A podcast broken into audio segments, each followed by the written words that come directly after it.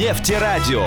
Студенческие новости. Нефтерадио. События из жизни университета. Нефтерадио. Все прямо из радиостудии УГНТУ. Нефтерадио. Да, это нефтерадио от УГНТУ. Приветствую, дорогие нефтеслушатели! Сегодня мы беседуем с путешественником Рафаэлем Авсаховым. Здравствуйте, Рафаэль. Здравствуйте, Илья. Несколько вопросов у меня к вам будет, и будут они достаточно простые для тех людей, кто путешествует, и достаточно интересные, и ответы на них неизвестные для тех, кто не путешествует. Так или иначе путешествуют все, но вы это делаете профессионально.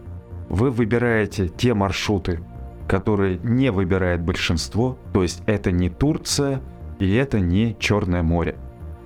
А, и вместе с этим делаете вы, опять же, ваши поездки и ваши путешествия необычным способом, а, не применяя широко, ну как сказать, не применяя, здесь я немножко запутался, да? А, то есть, ну, не останавливайтесь вы в гостиницах, не обедаете вы в ресторанах. Вот расскажите, пожалуйста, ваше типичное путешествие из последних, скажем, двух лет.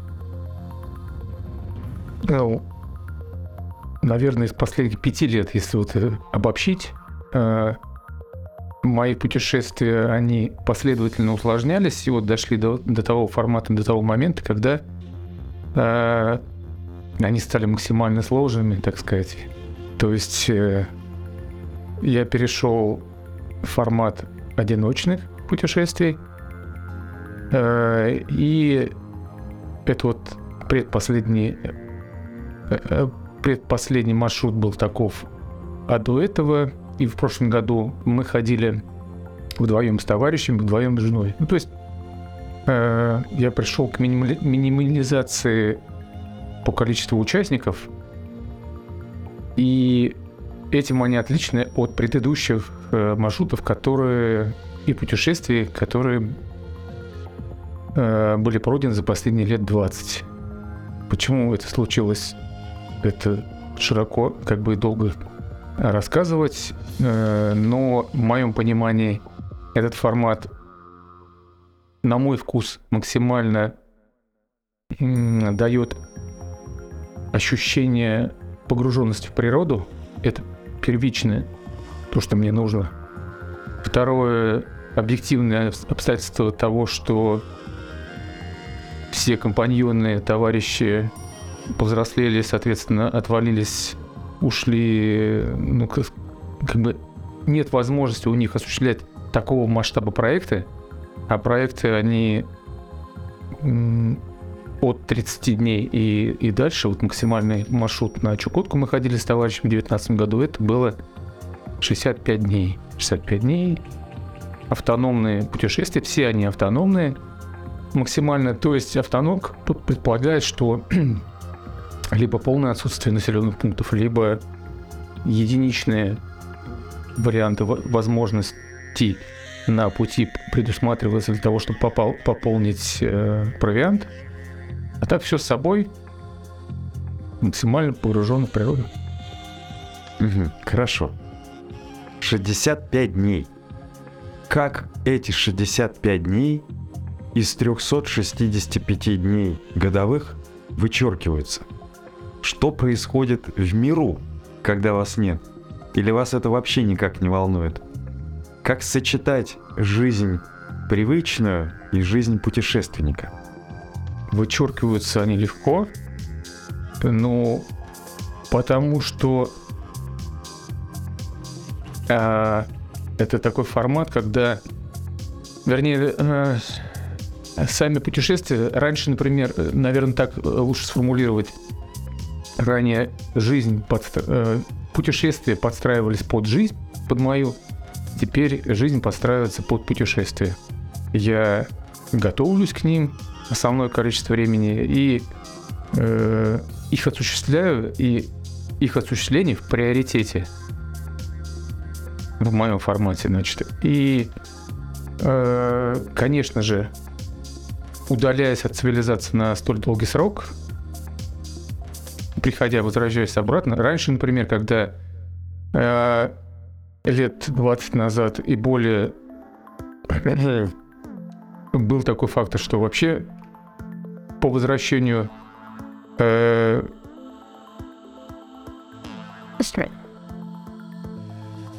я не знаю, было такое ощущение, что э, ну, вплоть до того, что шарахался от автобусов, от э, машин и так далее. Теперь же все спокойнее, и все, чтобы что, все, что не произошло, в принципе, принимается с интересом. Да. Хорошо. А, эти 65 дней. Вот я зацеплюсь за Чукотку, да? Да. А, для того, чтобы понимать, что такое 65 дней на природе в неизвестной географической, ну, прежде для вас неизвестной географической местности, э, в неизвестной погоде, неизвестной среде обитания неизвестных животных, с неизвестностью встретите ли вы неизвестных людей. Вот что это такое? Вот это погружение, этот прыжок в неизвестность. Зачем? Первый вопрос, что это? Второй вопрос, зачем? Э, на первый вопрос могу ответить, что что себя представляет столь длительное путешествие, на самом деле оно разбито на отдельные части, на этапы, каждый из которых он своеобразный. Э, есть, конечно, главная цель, основная, которой, которую выкинуть нельзя. Ну и вообще, в принципе, конечно, маршрут он подразумевает последовательное э,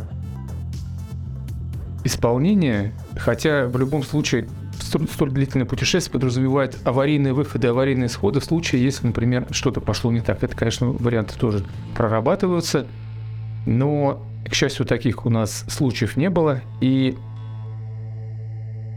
прохождение по этапам, ну, допустим, вот э, на Чукотке, если конкретно взять, э, начало э, было прохождение по Ледовитому океану, это вообще, в принципе, как бы трансконтинентальное пересечение Чукотки, оно такое в своем роде уникальное было. И э, проходили мы его, э, этот полуостров пересекали с севера на юг, чего ранее не было. До этого э, есть такая выдающаяся путешественница Марина Галкина, она проходила, э, пересекала с юга на север, э, но мы решили, значит, усложнить маршрут и пройти кольцом, получается, как с юга на север, а потом основная часть севера на, севера на юг. Э, так вот, значит, э, первично мы прошли по, ледов... по, по ледовитому океану, дабы подойти к, к э, первичной точке, откуда мы стартовали вот на, на пересечении. То есть сама тема океана ледовитого со всеми прелестями, с мишками белыми, с э, моржами, которые потенциально могли быть, но, к счастью, медведи мы не встретили. Э, это особый мир, своя флора, фауна, э, свой свои нюансы по холодовым характеристикам. Это холодно, Потом э, далее следующий этап был пересечение горной части, потом мы прошли через тундру до Анадыри. Так вот, горная часть это тоже своя совершенно особенная история. Э, тундра это, конечно, соответственно, э, территория представляет свой интерес, уникальная по всем параметрам. Поэтому, да, вот 65 э, дней, если разобрать, они разбиваются на участки, каждый из которых э, по километражу, по э, длительности составляет отдельный поход, это отдельный поход, а в сумме это уже такое получается суперпутешествие. Это вопрос потому, что из себя представляет, это если так коротко и обобщенно – Вопрос зачем, для чего? Ну, несколько моментов. Первый момент для меня это посещение новых мест. То есть страна у нас огромная, единственная в мире э, по возможностям, уникальная совершенно по возможностям построения подобных маршрутов.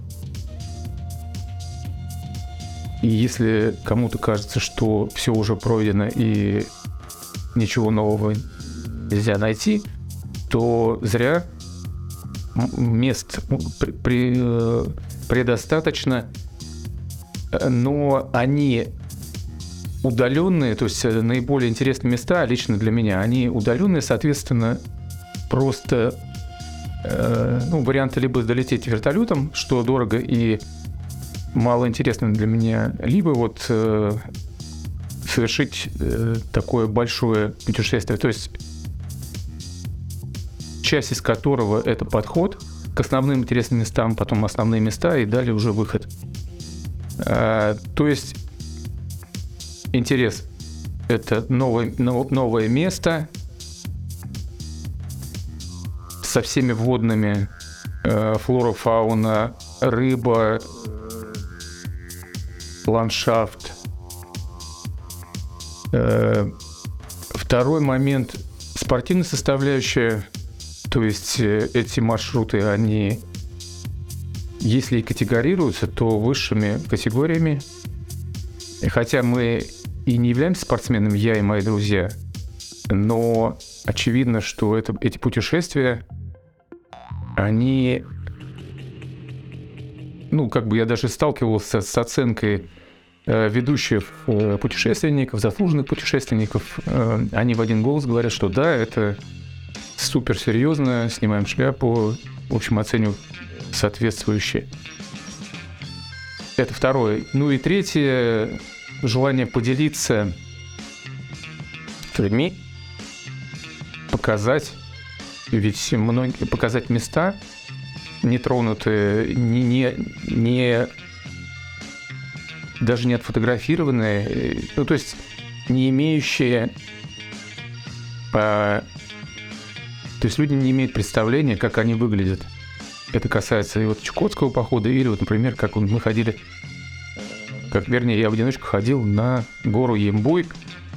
Это место такое легендарное у геологов-геодезистов, э, по которому которое описано у Григория Федосеева, писателя, по которому э, было, был снят в свое время фильм «Злой дух Ембуя» про медведя-людоеда. Так вот, это место, гора Лимбуи, до того, как я побывал там, я писал и отфотографировал, одно...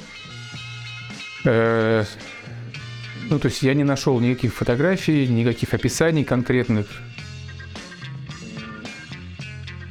И это был тоже была важная часть побывать там, э, отснять материал, сделать отчет, видеоотчет – ну, то есть, по сути, это небольшие фильмы.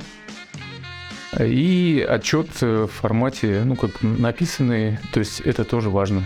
Ну, как минимум три момента. Вот. Такие путешествия для кого, в принципе, ну, то есть среди ваших коллег, кто встречается? Это все взрослые люди, это, может быть, одинокие люди. То есть есть как- как-то можно их определить, а, понять, кому это интересно. Ну, вот скажу, допустим, бальные танцы для школьников, очевидно, танцуют школьники, да? Или спортивная гимнастика, это тоже для молодежи. Там 18 лет уже на пенсию выходит. Вот скажите, одиночные путешествия, это для кого? Может быть, по возрасту, может быть, по э, сфере, э, там, структуре занятости. Можно ли как-то обозначить людей, которые интересуются ваших коллег? Кто они? Смотрите, вот э, феномен одиночных путешествий, он э, не, э, он молодой. Все это стало развиваться не так давно. По крайней мере, у нас в стране. Ранее спортивный туризм, он подразумевал хождение группами от 4 до 6 человек. Это связано с безопасностью. Э, вот в моем понимании, на моей памяти, одиночники стали ходить э, не то чтобы массово, но явно так и, и часто. Э, только, наверное, вот начиная в, в, в этом столетии, так скажем. Э, как правило, люди приходят э, к пониманию и возможности одиночного хождения уже в возрасте. Все-таки это, наверное, люди, как правило, не молодые. Молодежь, она сейчас тоже присутствует э, среди одиночек, среди соло-путешествий, но в меньшей степени, наверное, чем возрастные. А факторы, я описал, это естественные факторы уменьшения количества э, соратников, способных э, уходить в такие дальние, дальние мероприятия. Э, опыт. То есть без опыта это вообще невозможно. Ну и какие-то мировоззренческие, наверное, нюансы здесь присутствуют. То есть человек в определенном возрасте подходит к тому, что ему становится интересно побыть наедине с собой, побыть наедине с природой, как-то абстрагироваться. Я думаю, вот этот фактор тоже имеет место. Молодежь, она все-таки, наверное, более компанейская, она более... Ну и, по крайней мере, у нас в свое время, у меня, э, у нас, у друзей, мы раньше ходили компаниями большими, потом у нас был период, когда мы ходили с детьми, когда дети были молодые. У нас были компании до 50 человек. То есть все это было... А, э, по моим оценкам, да. Одиночек, наверное, сейчас более... Больше возрастных. Я вот вас послушал и подумал, а ведь это как раз хорошее, ну, поскольку и количество снижается, да, с каждым годом, конкурентов, будем так говорить, и молодежи почти нет, ну значит надо туда идти. Ну это я так подумал, разумеется. А вот скажите, пожалуйста, Рафаэль, а что нужно для того, чтобы начать э, одиночное путешествие? Давайте, причем поговорим не про подготовку, а вот про экипировку. Что вы берете с собой? Про подготовку мы еще отдельно поговорим. Что у вас за спиной? Или где? Экипировка. Ну, здесь все завязано на масштабе мероприятия. И если, например, в какие-то короткие... Ну, то есть можно же сходить, в принципе, и на неделю в одиночку, да и на два дня прекрасно сходить. И можно не обжиматься в э, количестве э, того, что ты несешь на себе. Если же мы говорим про такие э, длительные мероприятия, там счет идет на, граммы, все имеет значение. И э, важно э, подбирать обор- оборудование и экипировку, которая имеет минимальный вес, тем не менее она качественная. Соответственно, весь, ну, то есть эти параметры, они диктуют, диктующие параметры, они э, влияют на стоимость, то есть все эти вещи, они дорогие, что конкретно, если уж говорить вот э, про мой формат? Э, мой формат, который выбрал я в данный момент, это пешеводные маршруты, э, которые позволяют однозначно позволяют добраться в самые дальние, э, ну то есть осуществить максимально дальние маршруты. Так вот, э, для, для э, такого рода маршрутов нужны э, плавсредства. Это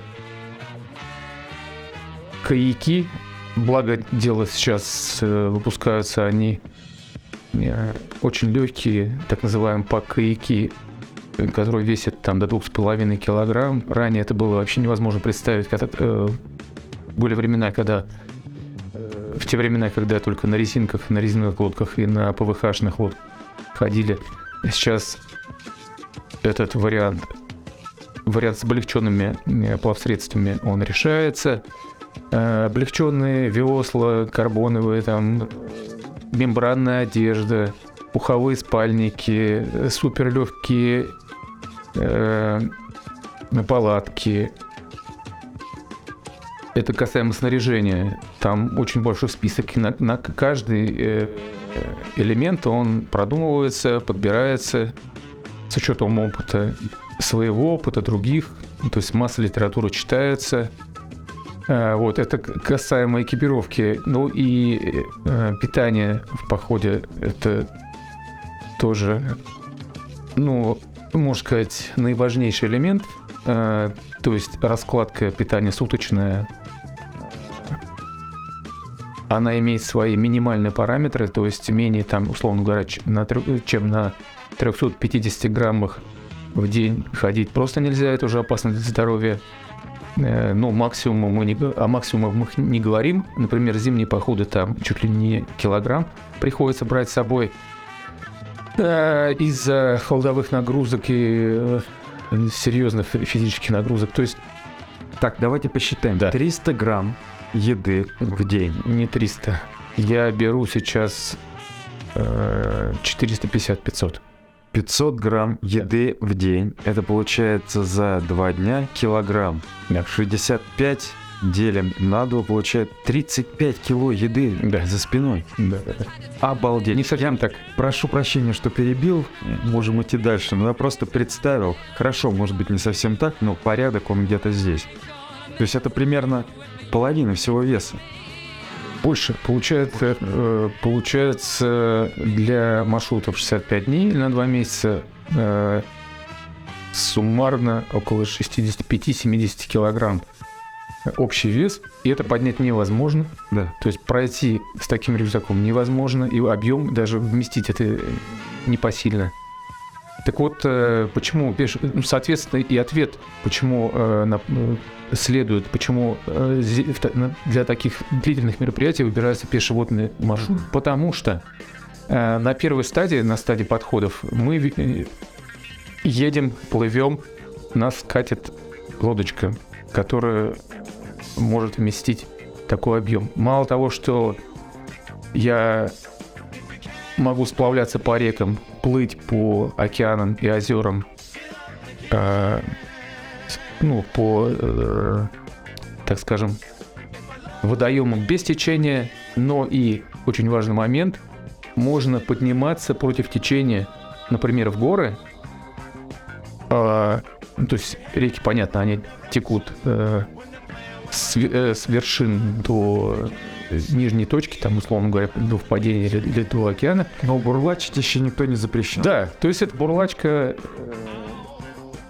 бурлачка, она легче гораздо, чем хождение под рюкзаком. Я ребятам расскажу, тем, кто не понимает. Это значит то, что вы берете лодку, складываете в нее весь э, ска- значит, скарб и, э, привязав конец, то есть веревку, тащите просто, проходя по берегу, карабкаясь вверх в гору. Да. А лодку течение немножко вниз сносит, но это все равно гораздо легче, нежели чем тащить на плечах. 60 кило. Если кто не понимает, что такое 60 кило, посадите своего одногруппника, самого мелкого, он будет весить килограмм 40, и пройдите хотя бы метров 20. Да. А тогда вы поймете, что такое идти десятки, если не сотни и не тысячи километров, с 60, а не 40 килограммами за спиной. Окей. А, Рафаэль, продолжайте. Я вас перебил, но меня просто поразило э, эти 450-500 грамм э, еды в день, понимая, что нужно умножать это на 65. Да. Э, Ну вот, собственно, еда ключевой момент. То есть суммарно, если прикинуть, вот общее снаряжение занимает где-то процентов, наверное, 40, еда процентов 60. Но и надо понимать, что в процессе движения еду, еда, э, объем еды уменьшается, она подъедается успешно. При всем при том, что по ходу движения э, я рыбачу, рыба обязательно. Ну, то есть не всегда, конечно, удается рассчитывать 100%. Ну, то есть я понимаю, где можно рассчитывать на рыбу 100%, где она есть. Понятно, что в таких диких местах она обитает еще с времен мам- мамонтов э, в первозданном виде. Никто ее там не ловит. И она там как в аквариуме кишит в определенных местах. Но правда, где-то где вот ее, где-то ее нет. Э, Я рассчитываю на подножный корм. Ну, ягоды, грибы, они не, не идут в расчет. Ну, охота, сейчас в последнее время я ружье не беру. Смысла в этом как бы я не вижу. Э, По определенным причинам могу расшифровать, но это как бы долгая отдельная история, да. Э, Так вот, подножный корм, а он тут также помогает, тоже на него, также я на него рассчитываю. И вот с- со временем, с- к моменту э, подхода к основным местам, где уже мне приходится идти, допустим, через перевалы, через горы с рюкзаком, я уже прикидываю, что этот вес не должен превышать 40 килограмм. Больше уже Ну это тоже 40 килограмм, ребята, 40 килограмм.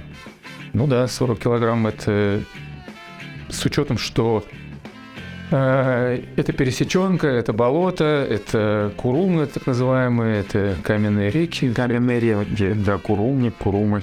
Да. Все это проходится. э, э, В общем, препятствий масса. Что еще у вас есть в рюкзаке? Кроме вот того, что вы сказали, плавсредства, еда. Ну, средства связи. Средства связи обязательно для таких мероприятий, для автономных. Это что-то спутниковое? Э, Спутниковая, да. Спутниковая. Ну, в моем случае я пришел к выводу, что э, лучше спутникового телефона это спутниковый трекер. Спутниковый трекер фирмы э, Iridium. То есть он позволяет общаться э, смс-ками, сообщениями. То есть, когда проходит спутник, у нас э, появляется канал, и в этот канал отправляется А, пакет, сообщение. пакет сооб- ну, Сообщения, да, которые я хочу. А когда снова появится канал, то, возможно, придет и ответ, если уже кто-то Да. написал. А вот это сообщение за спутниками, оно идет циклично, э, в том цикле, который я задаю, э, в тот момент, когда э, пишется трек. То есть э, я иду автономно, не думаю э, о записи трека.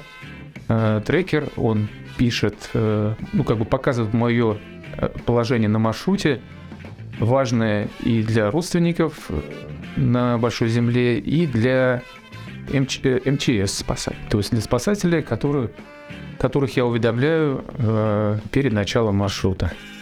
Вот, Рафаэль, мы с вами беседуем полчаса. Да. И мы только еще даже в вашем рюкзаке до конца не покопались. Я уже чувствую, что у нас будет не одна встреча. Хорошо, давайте мы хотя бы достигнем дна рюкзака и, пожалуй, что оставим такую точку с запятой, даже не троеточие, пока точку с запятой. Похоже, что наши встречи участятся. Но и для всех слушателей это как раз сигнал о том, что задать интересующие вас вопросы. Может быть, по рюкзаку мы еще не все раскрыли, хотя мы обязательно его сейчас с вами вывернем наизнанку. А вы можете задать вопросы в нашем чате на сайте нефтерадио.онлайн, либо в наших социальных группах в сети ВКонтакте.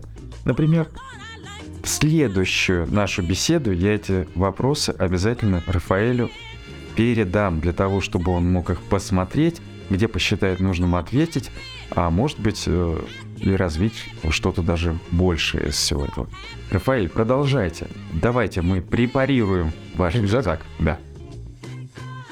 Но ну, снаряжение, если сама э, так называемая на сленге туристском снаряга, она подразумевает все для выживания, в частности, для готовки. Э, Ну, то есть э, предполагается, в зависимости от того, куда я иду, я понимаю, э, будет, будут ли дрова, допустим, на маршруте или их не будет. То есть нужно мне, какой объем газа надо брать с собой. Понятно, что дождливую погоду готовить неудобно, некомфортно. Поэтому я беру с собой газовую горелку, беру какой-то минимальный объем газа. Э, ну, остальное все на костре, понятно. Если, например, вот мы говорим про Чукотку, там тундра, и либо гольцовый слой, где вообще нет даже кустов, если, например, в тундре можно найти какие-то какой-то минимум э, кустарника, каких-то веточек. И, в принципе, мы вполне справлялись с таким объемом. В общем, и, э, расчет газа берется соответствующий, исходя из ежедневного норматива, ну, там, условно, 50 грамм на человека. Вот. Все это просчитывается, закладывается. Газ. Обязательно, то бишь топливо. О, что еще? Э, Ну, какие-нибудь игры вы берете с собой? Вот сейчас буду глупые вопросы задавать, но... А вот На самом деле, э, на самом деле ди- динамика передвижения такова, что там, честно говоря, не особо до игр, но есть моменты такие, что приходится пересиживать э, какую-то непогоду, например, нет возможности двигаться, раз- различные условия там, допустим. Книги, да, но единственное, книги э, это вес.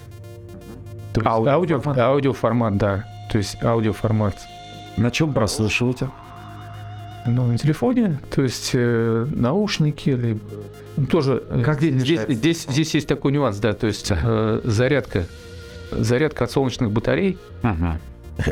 Солнечные батареи всегда на рюкзаке? То есть они всегда заряжают или, или вы Нет. вставляете? Э, Нет, э, в северных регионах, как правило, солнца достаточно.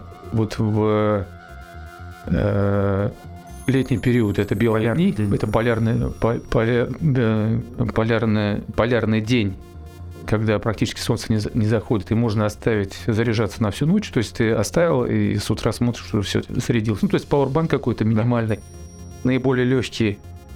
Э, И с этим проблем нет. Вот. Ну а так, да, э, прослу- прослушивание аудиокниг. Ну и, конечно, большое количество времени заним- э, занимает ведение дневника. Мгм. То есть нужно же записать свои впечатления, э, чтобы ничего не забыть. Память, она... И вообще вот э, сам по себе... э, э, Если мы говорим про длительный поход 60-дневный, ну, допустим, даже если 30-дневный, от 30 и выше, я считаю, это уже длительные походы, он сам по себе длителен даже по, по меркам городским, но будучи там на природе, время как бы растягивается, и большое количество впечатлений, ежедневных впечатлений, то есть это и эмоциональные впечатления, и э, визуальные впечатления, то есть так нагружает мозг, что один день, он равноценен где-то неделе, проведенной в городе. Неделя, проведенная в городе, э, вернее, в походе, равноценна месяцу в городе. Ну и, соответственно, когда я, например, заканчиваю поход, я не очень помню, как он даже начинался. Настолько это было, ка- кажется, что это было давно, и важно не забыть записать какие-то нюансы, эмоции, а потом это все в отчете отражается. Просто не, дел- не сделать отчет по таким местам и по, так- по такому путешествию, это, конечно, большой грех, я считаю. Мы беседовали с Рафаэлем Авсаховым, путешественником. Мы встретимся с вами через неделю, в пятницу. И обязательно узнаем, о чем мы не успели поговорить раз, что мы забыли положить в рюкзак два, вполне вероятно, что что-то всплывет. И поговорим мы о подготовке, о подготовке к прохождению маршрута. А дальше будет, если у нас время, поговорим еще и о прохождении маршрута. Не переключайтесь, сейчас вы услышите кучу замечательной музыки, которая к тому же еще и сделана руками наших студентов. Нефтерадио онлайн. Всем пока. Нефтерадио. Студенческие новости. Нефтерадио, События из жизни университета. нефтерадио, Все прямо из радиостудии УГНТУ. нефтерадио. Да, это нефтерадио от УГНТУ.